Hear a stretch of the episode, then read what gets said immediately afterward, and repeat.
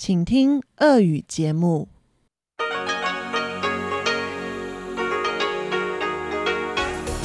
В эфире Международное радио Тайваня. Здравствуйте, дорогие радиослушатели! В эфире Международное радио Тайваня, и вас из тайбэйской студии приветствует ведущая Анна Бобкова.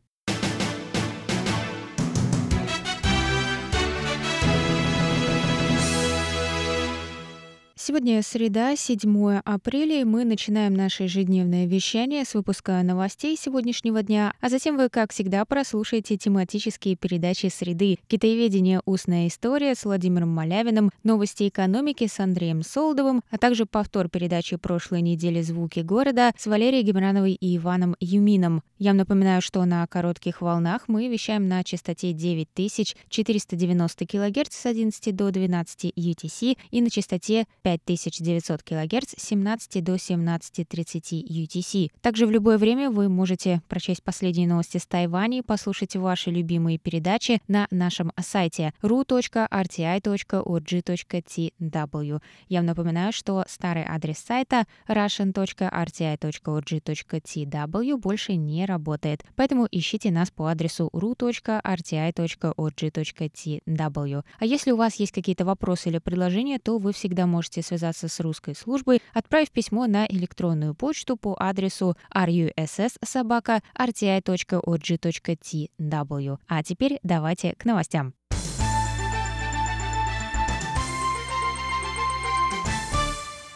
Международное радио Тайваня выйдет девятого апреля в прямой эфир на одиннадцати языках, чтобы рассказать зрителям со всего мира о паломничестве богини Мадзу из Дадя. Богиня морей и мореплавателей Мадзу – одна из самых почитаемых на Тайване. Трансляция пройдет совместно с радиостанцией «Азия» по инициативе Тайваньской ассоциации Мадзу. Девятидневное шествие начнется в пятницу в двадцать три часа пять минут по местному времени. Паломники пройдут триста сорок километров от храма Джинлань в Дадя до уезда Дяи и обратно, посетив в пути более ста храмов. Этот парад был признан каналом Discovery одним из трех самых масштабных религиозных собраний в мире.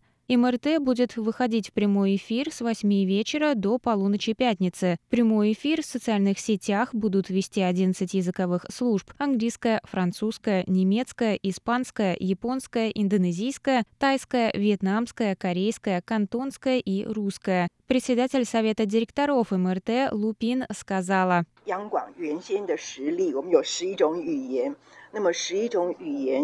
МРТ сможет осветить это мероприятие на одиннадцати языках. Ведущие выйдут в эфир, чтобы на своих родных языках рассказать всему миру об этом событии, о его глубокой значимости. Это показатель нашего уважения к традициям. Это место, которое мы занимаем в мире. Это ценно не только для Тайваня, но и для всего мира, который может объединиться на благо выздоровления и безопасности всех жителей планеты в этот важный момент.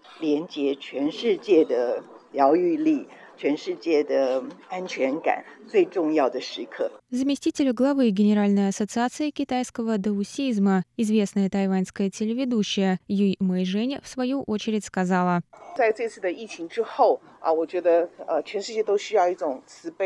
пандемии миру нужен источник тепла и сострадания. Мадзу защищала нас сотни лет. Мы должны поделиться ее милосердием с миром. Тема шествия в этом году – обещание. Тайваньская певица Мавис Фань Фань Сяо Сюань выступит с песней «Я обещаю» на церемонии начала шествия. Певица Винни Синь Синь Сяо Цы исполнит эту песню на тайваньском языке в день завершения паломничества. Шествие паломников из храма Джинлань в Дадя – крупнейшее на Тайване. В среднем в нем принимает участие более одного миллиона человек. В две тысячи двадцатом году число участников сократили до восьмисот тысяч из-за эпидемической ситуации, а само шествие перенесли на июнь. В две тысячи девятом году культ Мадзу был внесен в список нематериального культурного наследия человечества ЮНЕСКО. В Управлении береговой охраны Тайваня сообщили седьмого апреля, что беспилотный летательный аппарат КНР совершил полет вокруг спорных островов Пратас, по-китайски Дунша, в Южно-Китайском море, контролируемых Тайванем. Глава Совета по делам океана Ли Цзюньвэй прокомментировал произошедшее, сказав, что Народно-освободительная армия Китая применяет различные разведывательные тактики в серой зоне, но береговая охрана всегда следит за ситуацией и докладывает о ней соответствующим ведомствам. Он добавил, что самолеты и суда Народно-освободительной армии Китая не заходили в воды или воздушное пространство Тайваньских островов в Южно-Китайском море, а только обходили вокруг. Пресс-секретарь Министерства обороны США Джон Кёрби сказал шестого апреля, что США намерены продолжать поддерживать обороноспособность Тайваня поставками вооружений. В ответ на вопрос о позиции Пентагона по вопросу учений Китая вблизи Тайваня Кёрби сказал: «Мы в курсе учений и пристально наблюдаем за ними». Китайский авианосец «Ляонина» и пять сопровождающих судов прошли между Окинавой и островами Мияко третьего апреля по направлению в Тихий океан. Тайваньский кинорежиссер Энг Ли, по-китайски Ли Ань, будет награжден премией BAFTA Fellowship, вручаемой Британской академией кино и телевизионных искусств, в знак признания выдающихся достижений в области кинематографа, телевидения и видеоигр. Премия является наивысшей наградой, которую может вручить Академия. семьдесят четвёртая церемония вручения наград премии за заслуги в области британского и мирового кинематографа за две тысячи двадцатый год и частично за две тысячи двадцать первый состоится одиннадцатого апреля в конце В концертном зале Альберт Холл в Лондоне. О победе Ли Аня стало известно шестого апреля. Ли Ань станет третьим азиатом, отмеченным наградой BAFTA Fellowship. В прошлом он получил несколько наград Британской академии кино и телевизионных искусств за свои фильмы «Разум и чувства», «Крадущийся тигр, затаившийся дракон» и «Горбатая гора». Он также лауреат премии «Оскар» за лучшую режиссуру в фильмах «Горбатая гора» и «Жизнь Пи». Ли приобрел известность в девяностые годы после тайваньской кинотрилогии «Отец знает лучше», в которую входят фильмы «Толкающие руки», «Свадебный банкет» и «Ешь, пей, мужчина-женщина». «Это невероятная честь для меня получить награду BAFTA Fellowship в числе таких гениальных режиссеров», сказал Ли, узнав о награде. Среди обладателей BAFTA Fellowship есть такие знаменитости киноиндустрии, как Чарли Чаплин, Альфред Хичкок и Стивен Спилберг.